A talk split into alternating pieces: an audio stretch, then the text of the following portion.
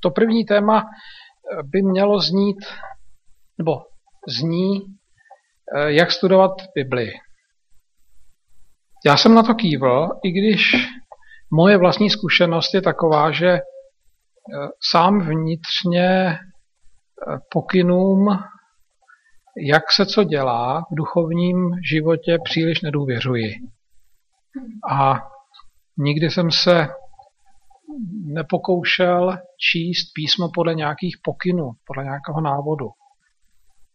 Protože pro mě to studium písma je eh, jakoby čerpání životodárné vody, pokud mě to, to, pokud mi to dodává ten, jak bych to řekl, tu životodárnost, tak mi to přirozeně motivuje k tomu pokračovat dál. Pokud mi to nedodává, tak žádná technika, kterou bych si mohl osvojit, tady mi to nenahradí. Jo, prostě musí mi to vnitřně k tomu poutat, zatím mi to prostě tu šťávu dodává. Přesto ale je třeba e, něco obecně asi k tomu říci. Písmo je třeba studovat pravidelně. To znamená zvyknout si na to. Ten zvyk je tady velkou pomůckou. Jo? Každý den se přinutit ráno třeba, nebo večer, nebo jak má člověk čas se tomu věnovat. Ten zvyk později člověku pomůže u toho setrvat, když je v nějaké nouzi. Další důležitá věc je eh, vědět, že je to text, ze kterého může promlouvat hospodin a dát najevo při tom studiu, že o to stojím, aby se ke mně to jeho slovo dostalo, aby to nebyl jenom text, aby to nebyla četba knížky. To znamená, že to důležité k té četbě je modlitba na začátku, to znamená prozba o zaslechnutí a na konci poděkování za zaslechnuté, aby se to člověku udrželo. A potom to nějakým způsobem v sobě e, držet. Osvědčené je také e, učení se na spaměť těm textům, protože když to máte v sobě a nejste zrovna nikde, kde byste se mohli stišit, sednout si soustředěně to číst, tak ono to eh, působí pořád a nějak vnitřně to člověka, který to má v sobě, ovlivňuje. Takže to učení se na spaměť je velmi důležité. Potom ještě je velmi dobrá taková, hm, velmi dobrým podnětem je zapojit do té četby víc smyslů. To znamená nečíst to jenom okem, ale i ústy a uchem. Uchem se čte tak, že si to čtete na hlas. To znamená, že eh, to slyšíte současně, že to vidíte, říkáte a slyšíte. To znamená, že se to dotýkáte třemi smysly. A jelikož písmo je starý zákon zejména, ale nový zákon zřejmě také je formulován tak, aby byl veřejně přednášen. Jo, to je text, který je určen k recitaci. To není text, který je určen eh, k soukromému čtení někde. To není obyčejná knížka, jo, to je liturgický text. Takže on je skutečně uspůsoben tak, aby byl čten veřejně a to veřejné čtení teprve uvolňuje ty eh, souvislosti nebo tu sílu nebo ty podněty, které člověk potřebuje do svého života. Taky při, veřej, při tom hlasitém, hlasitém čtení eh, to hlasité čtení mi nedovolí mnoho detailů přehlédnout nebo přeskočit. Nutí vás soustředit se na jednotlivá slůvka a promýšlet je. Opakované čtení a čtení jiných překladů je samozřejmě také velmi užitečné, nejužitečnější, alespoň pro mě teda se ukázalo být studium původního textu. Jo, to je tím, že je to obtížně dostupné, tak to člověka pořád nutí se soustředit na každý detail a přemýšlet, jakou funkci každý detail tam má. Což ten překlad samozřejmě neumožňuje. Jo? Tak cílem je při té četbě písma co nejvíce odbourat roztěkanost. To znamená udělat všechno proto, abych se zrovna v tento okamžik byl schopen plně koncentrovat na to, co čtu, aby to do mě vniklo. To, nejpo, to ten největší problém při četbě písma je moje vlastní nesoustředěnost. Ne nedostatek informací technického rázu, že třeba nevím, kde leží Bétel nebo kdo byl Gedeon. To není podstatné, že to se člověk dozví při četbě, ale to podstatné je, jak odbourat vlastní roztěkanost. K tomu pomáhá ta modlitba, to hlasité čtení, memorování. Nebo když to nejde, eh, když to nejde snadno, tak eh, třeba v řeholních komunitách se to dělá tak, že ti řeholníci text, který ráno studují, si večer přečtou před spaním. Přečtou si ho, tím pádem je vložen nějakým způsobem do té jejich mysli a ráno vstanou a pokračují jakoby v tom, že už se předpřipravili. Jo, tak to jsou takové moje poznatky, které, které mě fungují k tomu, aby, abych byl schopen se eh, k tomu textu vracet, ponořit se do něj a čerpat z něj. A teď ještě řeknu pár slov eh, k studiu konkrétního textu a k takovým technickým principům při studiu konkrétního textu. Jo?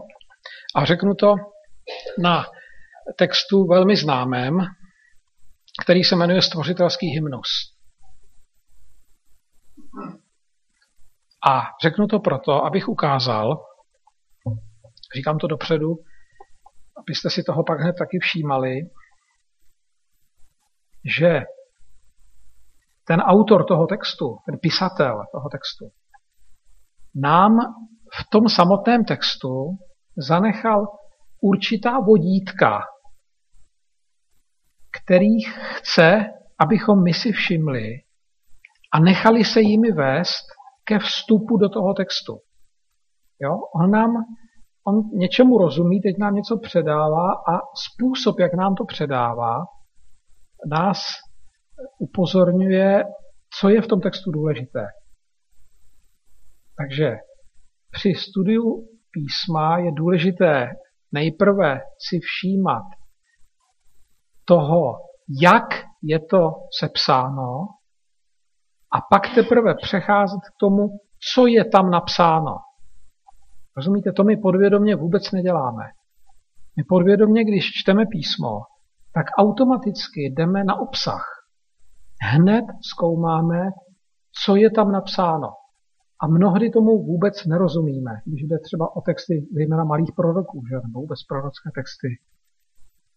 Ale při tom soustředěném, podrobnějším studiu písma je třeba nezačínat obsahem, tedy tím, co je tam napsáno, ale formou, tedy tím, jak je to napsáno. A to právě si pokusím ilustrovat na tom stvořitelském hymnu, protože na tom je to nádherně, plasticky a konkrétně ukázáno. Stvořitelský hymnus je technický termín, kterým je v literatuře označována první kapitola první knihy Možíšovi. Jo? Slyšeli jste to někdy? Ještě asi ne. Tím, že jste to, nebo tím, že jsme to studovali celé předchozí čtvrtletí, tak to máte zcela jistě živě v paměti, tak to snad ani nemusíte otevírat v písmu. Ten stvořitelský hymnus, já budu ten termín používat a během toho používání vysvětlím, proč ho používám. Jo? Ten stvořitelský hymnus má svůj nadpis, ten tvoří první dva verše a pak je vlastní ten hymnus, začíná veršem třetí. Jo, a končí tím posledním veršem první kapitoly, respektive třetím veršem druhé kapitoly, protože ty tři verše v té druhé kapitole jsou k tomu přidány jako takový appendix.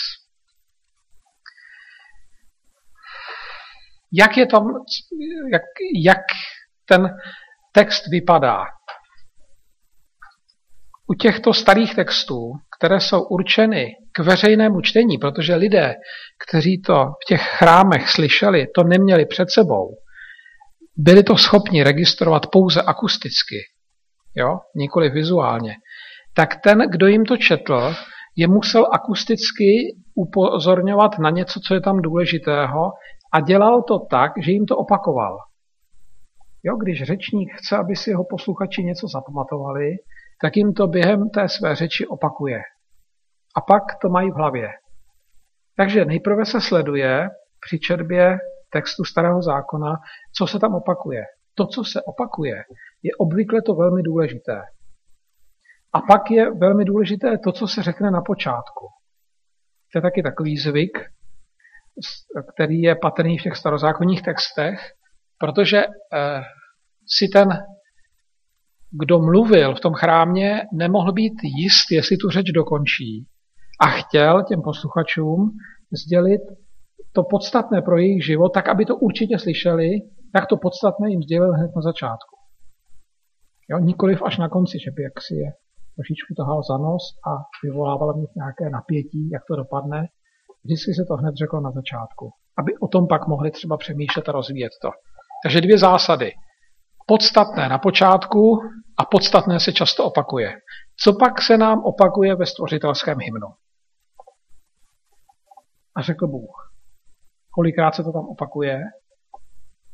Desetkrát. Kromě toho je tam ještě jiná věta, a to je a požehnal Bůh. Ta se tam objevuje dvakrát, celkem tedy dvanáctkrát. Co je, jakou funkci ta věta má? Co to je za větu? A řekl Bůh. Jak se jí říká eh, gramatice? Oznamovací, ale ještě ohledně funkce té věty. Co následuje po této větě? dvojtečka a přímá řeč. A jak se říká větě, která je před přímou řečí? Uvozovací. To je uvozovací věta. Jo, to znamená, že tato věta uvozuje nějakou přímou řeč. Desetkrát je tam, ne, dvanáctkrát je tam použita uvozovací věta. Ta uvozovací věta avizuje přímou řeč, to znamená dvanáctkrát je avizována přímá řeč. Čí je ta přímá řeč? Boží. Co je tou boží řečí? to, co je před tou dvojtečkou nebo za tou dvojtečkou? Za tou dvojtečkou. Takže ta uvozovací věta není boží řeč. No není. To nebyla otázka v podstatě. To, to je řeč toho, kdo to sepsal. On vás upozorní. Bůh řekl, dvojtečka. A teď vám cituje, co Bůh řekl. Jo?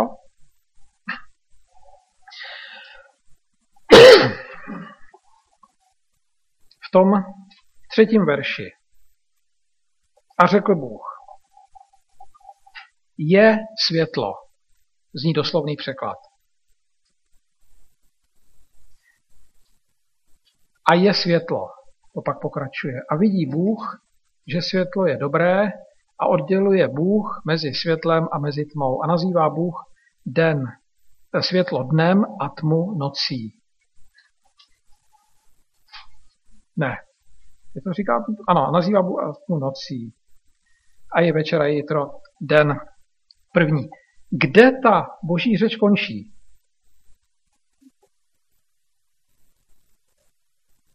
Ano, to a je světlo, to už není boží řeč. To, tu boží řeč tvoří eh, ta dvě slova a je světlo. Takže ten text je postaven tak, že má uvozovací větu, ve které ten, kdo to sepsal, upozorňuje na to, že Bůh promluví, pak ho nechá promluvit a ocituje, co řekl. A pak to po něm zopakuje. Jo? Bůh řekl, je světlo, a ten, kdo to popisuje, zopakuje, no a je světlo. Co tím chce říct, když to zopakuje? Že se okamžitě to, co Bůh řekne, že se okamžitě uskutečnilo že tedy to, co Bůh řekl, nebylo jenom zvukem, a že to, co Bůh řekl, se okamžitě stalo činem. To znamená prakticky viděno, jakmile Bůh řekl je světlo, tak v tu ránu bylo vidět.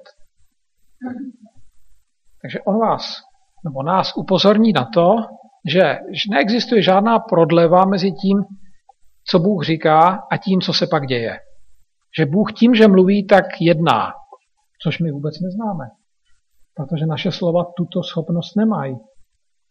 Jo, nemají schopnost proměnit zvuk v čin.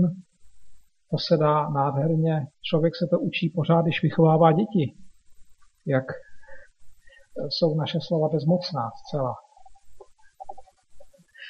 No a teď ten, teď ten, kdo to píše, tak, po, tak pokračuje dál. Vidí Bůh, mluví o Bohu, to neříká Bůh o sobě. Kdyby to říkal o sobě, tak použije první osobu, že jo? Vidím, vidím, že to světlo je dobré, ale tohle to říká někdo jiný o něm. Někdo, kdo o tom Pánu Bohu má nějaké informace, tak řekne, že to světlo je dobré a pak o něm dále řekne, že eh, Bůh oddělil mezi světlem a tmou a pak o něm řekne třetí další větu, že nazval to eh, světlo dnem a nazval tu tmu nocí. Co to udělal ten člověk, který nám tlumočil Boží slovo? Co teď vůči tomu Božímu slovu udělal?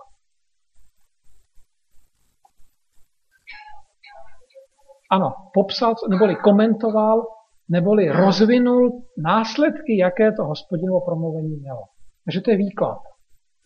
Tak tam máme uvozovací větu, pak je tam citovaný hospodinův výrok. Ten výrok je znovu zopakovaný a my už jsme si řekli, že když se něco chce zdůraznit, že se to zopakuje. Takže on to potom hospodinu zopakuje a pak to vysvětluje. A pak to ukončí větou a byl večer a bylo jitro, den jedna. Když jsme si přečetli tuhle tu první zprávičku, tak z ní musí vyplynout jedna důlež, jedno důležité sdělení. Co ten, kdo to píše, považuje za nejdůležitější? Na co soustavně upozorňuje? Čemu se nejvíc věnuje? Co nadřazuje nad všechno ostatní? Oč mu jde? Na čem mu záleží? Dokážete to z toho formulovat nebo vyposlechnout? Na čem mu záleží? Přesně tak. To nejdůležitější sdělení v tom textu je věta je světlo. A ten, kdo to píše, na tuto větu asi pěti nebo šesti způsoby upozorňuje. Napřed tím, že ji avizuje, to znamená řekne, upozorní vás na to, že Bůh promluví. Jako by řekl, dejte si pozor, teď něco zazní. To znamená ta věta a řekl Bůh. Pak ji zacituje, abychom slyšeli, jak to ten Bůh řekne, pak ji zopakuje tu větu, abychom věděli, že to řekl a že se něco stalo. A pak ji komentuje tu větu. Takže jemu vůbec nejde, tomu, kdo to píše, jemu nejde o jeho vlastní slova, ale jemu jde o to, aby ti, kdo to čtou, pochopili, že to podstatné, co sděluje, je to hospodinovo slovo. Protože jakmile Bůh promluví, tak to má obrovské následky. A teď se podíváte do další části toho textu. Po větě a byl večer a bylo jítro den jedna začíná zase uvozovací věta. A řekl Bůh. A znova je tam citována věta, kterou Bůh pronesl je obloha uprostřed vod a dělí mezi vodami k vodám. Tohle to je ten hospodinův výrok. Od sedmého verše potom zase mluví ten, kdo to píše. Já mu říkám vypravěč, to je technický termín. Ten použije sloveso činit. A učinil Bůh, vidíte, že mluví o Bohu, tak to není jeho, jeho řeč, učinil Bůh oblohu a oddělil mezi vodami, které jsou pod oblohou a mezi vodami, které jsou nad oblohou. A nazval Bůh oblohu nebem. A byl večer a bylo jítro, den druhý.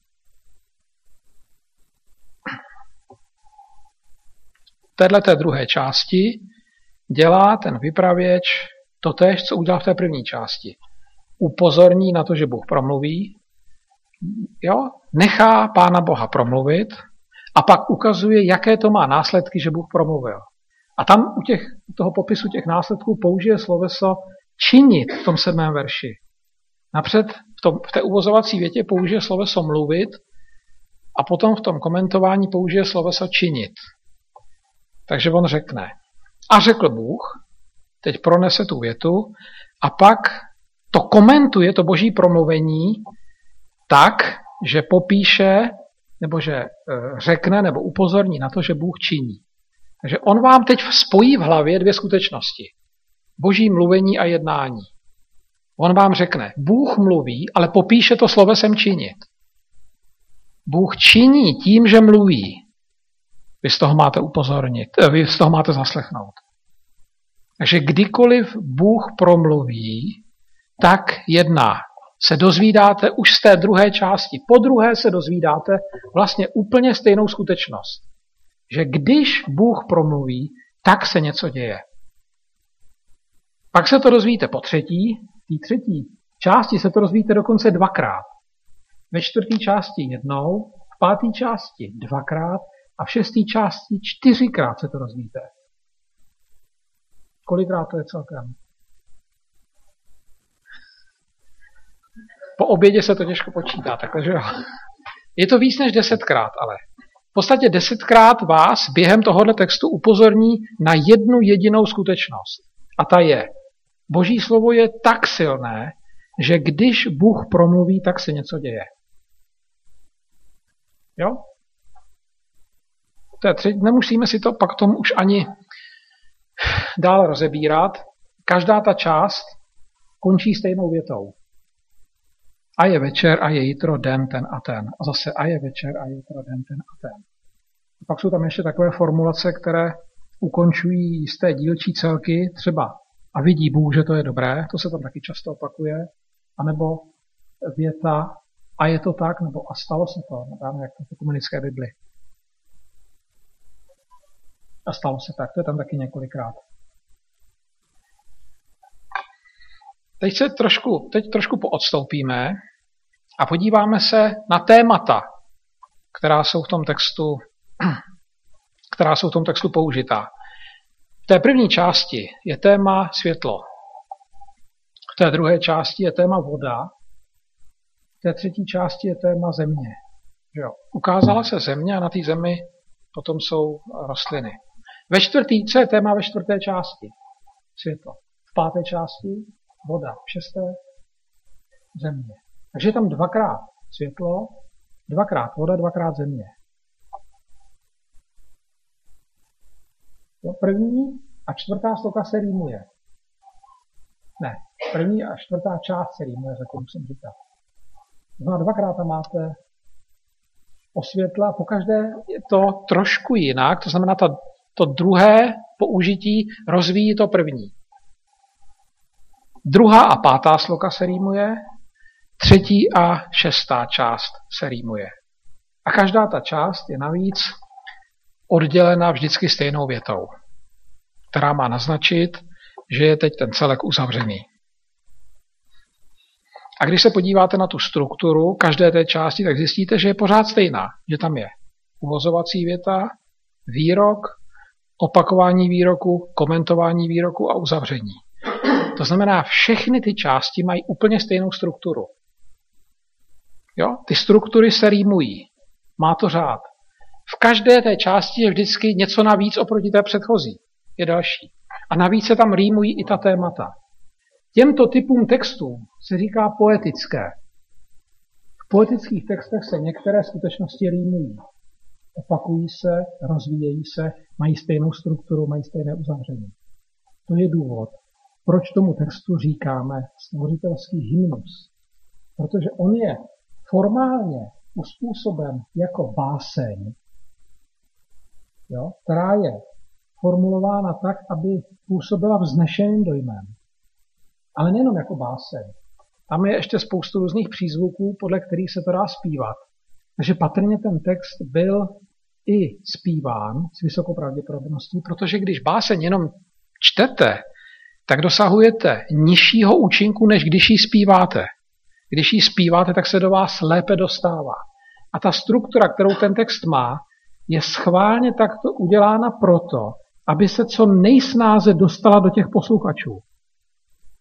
Jo? To znamená, aby ten text působil na toho posluchače esteticky, byl mu, zněl mu libě a rychle se mu dostal do mozku. Proto je, každá ta část má stejnou strukturu jo, a proto se tam ty témata rýmují. Rozumíte mi? To je důvod. Proč se tomu říká stvořitelský hymnus? Ta forma toho hymnu napomáhá tomu, aby se to přeneslo z papíru do srdce nebo do mozku. To znamená, aby ten text žil v tom člověku. Aby to, co prostě ten text nese, ten silný důraz na hospodinova slovo žil v tom člověku. Proto ta poslední věta vždycky v každé té části, které tím pádem říkáme sloka, protože sloky máme v písni, tak ta poslední věta té sloky se nazývá refrén. Jaká je funkce refrénu? Co si zopakovat a oddělit. Že jo? Oddělit sloky od sebe. Rozfázovat ten text. Takže tam máme refrény, máme tam strukturu, máme tam stejná eh, opakování nebo rýmování témat. Co je tedy, co nám říká formální uspořádání celého toho stvořitelského hymnu, neboli o čem ten stvořitelský hymnus je, co ten text opěvuje, na čem jak si záleží, co tedy má z toho ten posluchač pochopit, co v něm má uváznout, co je pro něj, pro jeho život, co je pro něj existenciálně důležité. Pořád se tam na jedno a to tež. Co v něm má uváznout, co je to důležité. Co udělá Bůh, přesně tak. A co my tam hledáme.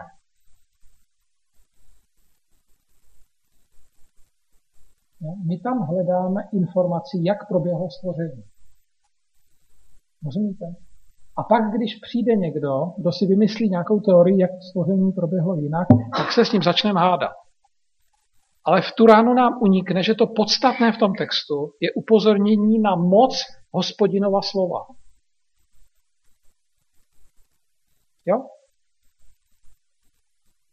To, co je životodárné, co dává našemu životu, jaksi základ, z čeho žijeme, je skutečnost, že Bůh mluví a jeho slovo má moc a tu moc má i v našem životě. A tohle to my chceme. Všechno ostatní může mít pouze informativní hodnotu. Jo? Já jsem to řekl. Já jsem to řekl možná velmi zkrátkovitě.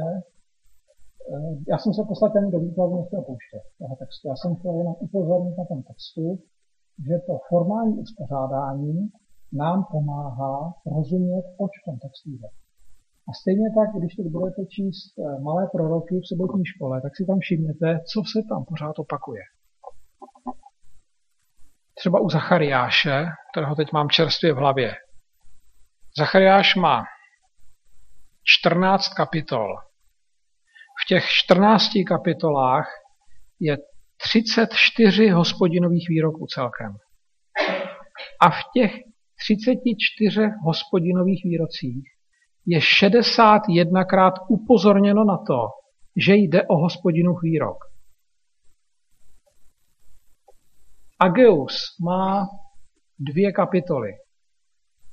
Obsahuje devět hospodinových výroků a v těch devíti hospodinových výrocích je 24krát upozorněno na to, že je to hospodinův výrok. Třeba v jedné větě je to řečeno třikrát. V jedné větě, kterou pronáší hospodin. Podívejte se do toho Agea. Druhá kapitola. Čtvrtý verš v ekumenické Bibli, pátý verš v kralické. Jo, to je hospodinův výrok. Tam je to přímo řečeno.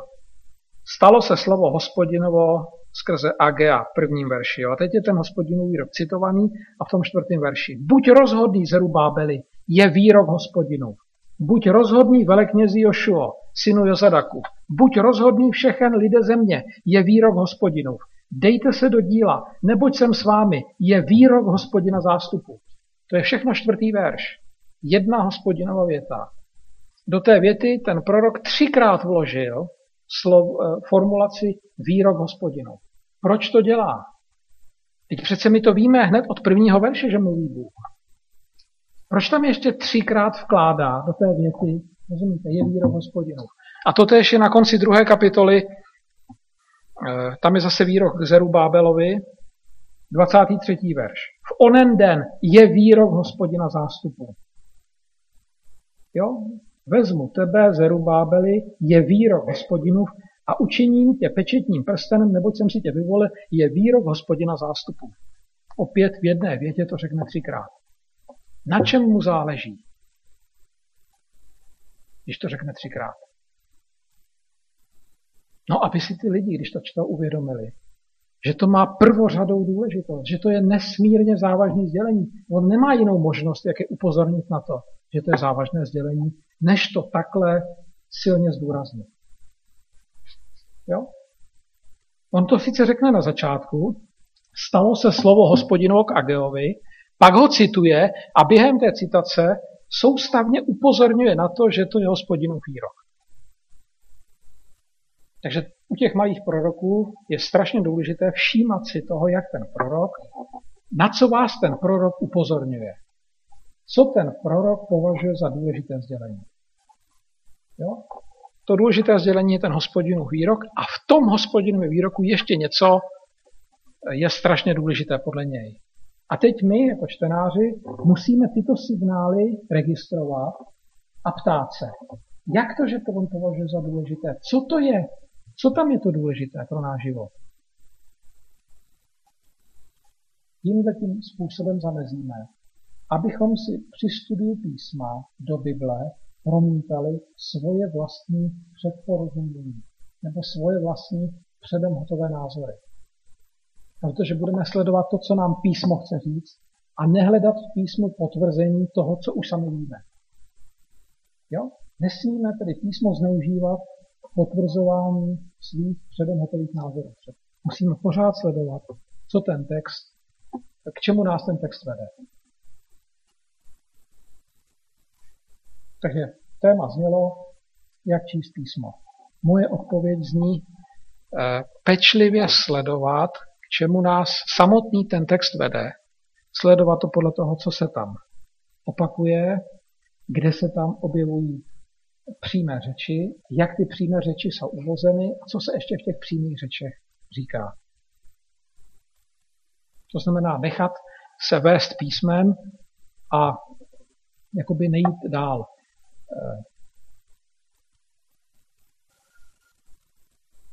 Studentům vždycky říkám, že pro výklad písma, a to ono to platí i pro četbu, je strašně důležitá poznámka nebo podnět nebo upozornění, které formuluje apoštol Pavel v epištole Korinským v první kapitole, ne, prvním listu, v čtvrté kapitole, v šestém verši, v kralickém znění je řečeno, abyste se na nás učili nad to, což psáno jest, výše nesmýšleti. Ta kralická je tady v tomto případě mnohem plastičtější, ta kralická výpověď. To znamená nejít dál, než nám umožňuje text písma. Jinde je to formulováno slovy. Nic k tomu nepřidávejte, nic od toho neubírejte. Znáte, že? Tyto, tyto výstrahy. Ale skutečně, tak, jak je ten text psán, to musí být norma a to musí normovat naše uvažování, naše naslouchání a naše čtení. Proto je třeba si všímat toho, jak je to napsáno a poté, co je tam napsáno. A na tom stvořitelském hymnu jsem se to snažil ilustrovat proto, protože my, když ten text čteme, ten stvořitelský hymnus, takovým tím přirozeným způsobem, kde napřed hledáme ten obsah, tak automaticky čteme první kapitolu jako zprávu o tom, jak probíhalo stvoření. Ale ta zpráva nechce být předně zprávou o tom, jak probíhalo stvoření, ale o tom, že hospodin mluví a jeho slovo má obrovskou moc a tu moc může projevovat i v našem životě.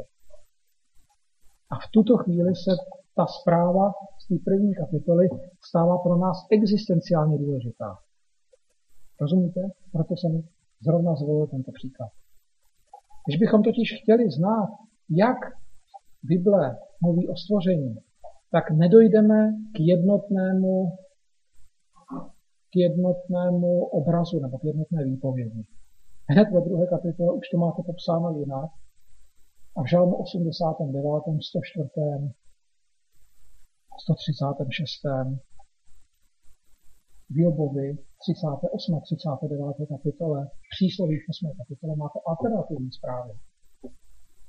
Dokonce, dokonce u Joba je to přímo řeč hospodinova o tom, jak to bylo. A v přísloví je to řeč moudrosti, která se na to kouká a podává o tom reference. A zase je to trošku jinak. Rozumíte? Takže tam nejde o to, jak, ale kdo to tvoří, to znamená o toho stvořitele.